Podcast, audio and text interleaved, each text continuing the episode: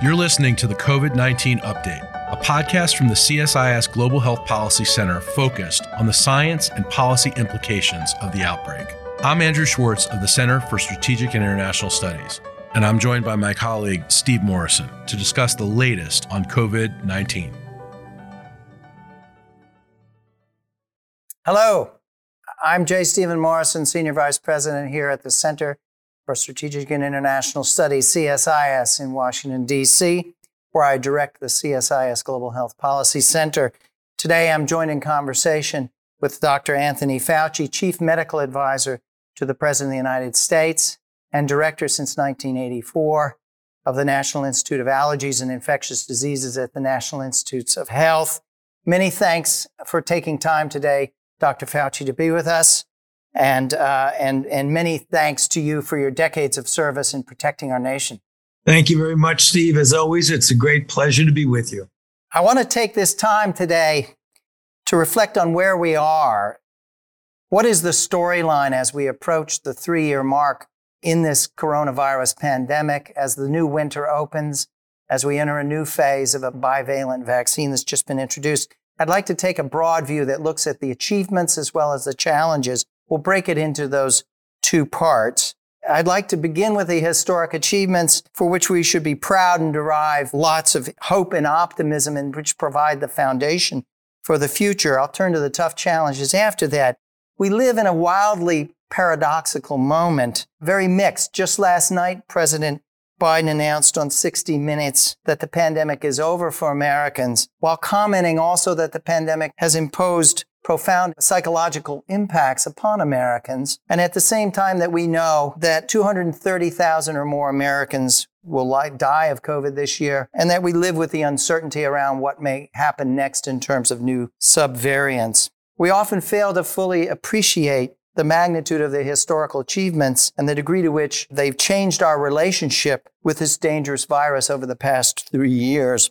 Our attention often just turns to other pressing matters so these achievements are several. There's science in the science itself, the technical innovations. They're in the people themselves, those who've shown remarkable courage, commitment, bravery, the citizens who've shown remarkable generosity and creativity. And they're the machinery of government. We brought $4.6 trillion of relief to various dimensions of the response through bipartisan action by Congress and through the mobilization of Operation Warp Speed under President Trump and the massive effort at vaccinating the country and bringing therapies and other expanded testing capacities by the Biden administration in this era. My question to Dr. Fauci, just to open this up, what's the best way, in your view, to tell the story to Americans of the historic successes and to keep those achievements front and center as we think about the future?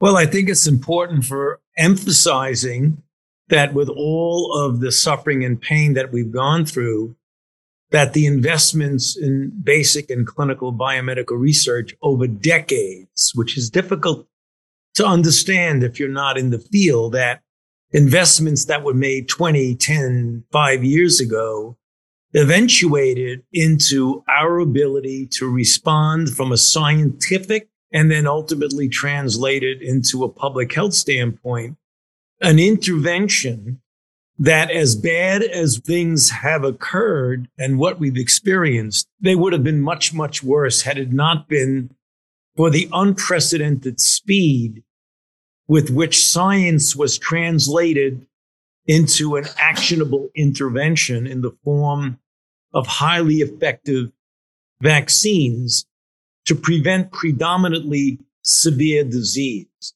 We need to make sure that in the realm of the complexity of this outbreak, from a public health standpoint, from a policy standpoint, from a scientific standpoint, the one thing that does stand out as a really unprecedented success story is how science has added to our capability in a very, very big way to address this outbreak and even though it's been terrible from the standpoint of the toll of human suffering and death, both in the United States and globally, it clearly would have been much, much worse had it not been for what science has brought to the table. Having said that, in one breath, we still must be aware of how unusual this virus is and continues to be in its ability to evolve into new variants which defy the standard public health mechanisms of addressing an outbreak, where you would expect it that once a certain number of people get infected and or get vaccinated, that you could essentially bring an end to the pandemic component of the outbreak. And we've experienced at least five, and Steve, there will be more variants. How we respond and how we're prepared for the evolution of these variants is going to depend on us. And that gets to the other conflicting aspect of this is the lack of a uniform acceptance of the interventions that are available to us in this country, where even now, more than two years, close to three years into the outbreak, we have only 67% of our population vaccinated, and only one half of those have received a single boost. Now, for sure, the intensity of the outbreak now, even though it is, I believe, unacceptably high, where we're having 400 deaths per day, when you compare it to the fulminant stages we've experienced over the past year or so, where we used to have 800 to 900,000 cases per day and over 3,000 deaths per day.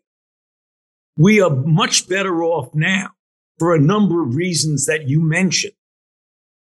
But we are not where we need to be if we're going to be able to, quote, live with the virus because we know we're not going to eradicate it. We only did that with one virus, which is smallpox. And that was very different. But smallpox doesn't change from year to year or decade to decade or even from century to century. And we have vaccines and infection that imparts immunity that lasts for decades and possibly lifetime. So the next question we ask, are we going to be able to eliminate it from our country or from most of the world? And the answer is unlikely because it is highly transmissible and the immunity that's induced by vaccine or infection is also transient. And instead of lasting for decades and a lifetime, the way it does with measles and polio, immunity, as we know from painful experience, wanes after several months, requiring us to give boosters to maintain the durability and the extent of protection. So we're dealing with a very, very complicated situation. The ultimate goal would be, as I mentioned, we're not going to eradicate it. It's unlikely we're going to eliminate it. That we get to a level of control that's low enough that it doesn't disrupt our social order and essentially dominate what happens in society. We're heading in that direction. But we must be aware that it is likely, Steve, that with the combination of the evolution of variants as well as the seasonal aspects, that as we get into this coming late fall and winter, it is likely that we will see another variant emerge. And there's already on the horizon one that looks suspicious that it might start to evolve as another variant, and it has to be a 2.75.2. Right, right. Let me say a bit more about the achievements and ask you. It seems to me that in overcoming some of the resistance and skepticism in America about our response, we need to remind ourselves about the courage and bravery of, of health providers and public health officials. We need to remind people of the mobilization that happened in this nation on an unprecedented scale. We seldom seem to even reference these things today when we're talking about the tough challenges that are on the table. I'll get to the tough challenges in a moment, but my question to you is how do we get back to a point where we acknowledge the scale and the depth of the achievements that have come from the American people, health providers, that have come from Congress acting in a deliberate and strategic way at the right moment? Well, the answer is the only way to do it, Steve, is to do it. It's as simple as that. We've got to talk about it. We've got to write about it. We've got to make it part of the discourse. You're absolutely right. The courage, the bravery, the fortitude, the resilience of the healthcare providers is just astounding in a very, very positive way. And I think it showed the very best of our healthcare profession. No doubt about that. The resolve and the resiliency of the United States of America as a country. You know, as you mentioned, the very, very insightful and brave approach of an Operation Warp Speed to take those scientific advances that I mentioned that were the result of decades of investment in biomedical research to make them relevant in a confined, limited, restricted period of time. That first year, which got us safe and effective vaccines that were available for distribution within less than a year during the Trump administration and then during the Biden administration to get an extraordinary process of getting vaccines and tests and drugs available to the American public. That is an extraordinary set of accomplishments. It's not one, it's a constellation of accomplishments that need to be stressed to show what we can do and what we need to continue to do. Thank you. Let me turn to the, some of these very difficult, monumental challenges. You've referenced some of this. If you look at the virus itself, it's becoming endemic. We're having to come to terms with the reality that we're likely to face 100,000 to 250,000 annually. At the same time, living with this uncertainty you indicated about the reality of new subvariants coming forward. And we have an urgent need for new technological innovations. For vaccines, we need to stop infections. We need greater, deeper durability. We need the ability to address multiple subvariants. We face a money impasse. We've had repeated impasse, repeated failures over the course of this year that put at risk our national stockpiles, our ability to accelerate the development of new tools. We're leaving ourselves very vulnerable in this period and we're giving the ground over for innovation to some of our competitors, India and China in particular. We face a political and psychological impasse with the acute polarization that's happened that's, I think, in, shocked everyone at the level in which that partisanship and, and polarization set in. And we have a shared sense of exhaustion and anger fueled by disinformation and anti science and our own institutions we've seen are frayed. We've seen Rochelle Walensky, Dr. Walensky step forward with admitting mistakes and beginning a process of internal reform. And the last thing that hangs over us, I think, is the uncertainty around long COVID and what that's going to mean. So the question to you, how do you bring these across in a coherent, clear way, this combination of threats that we face as a country right now, despite the historic achievements we also have these very daunting challenges that have to be better communicated, it seems to me, to the American people to understand the gravity of what we face. Well, it is not an easy task, but it needs to be addressed. We, as a community, both scientific, medical, public health, and even the general public who's out there speaking about things, needs to articulate in as clear a way as possible and that's very difficult because inherently we're dealing with a very complicated situation. But unfortunately for us, the complicated situation at its best is difficult when it is being confronted with a whole wave of misinformation and disinformation and conspiracy theories. It understandably confuses the general public.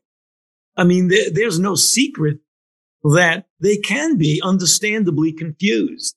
So we have got to be continuing to outreach and respect the questions and the uncertainty that the American public has. Don't blow it off. Don't disregard it, but continue to try and reach out and explain that we are dealing with an unprecedented situation. And we've all got to pull together to understand it better and to address it better. That is not an easy task, but if it was easy, we would have done it already.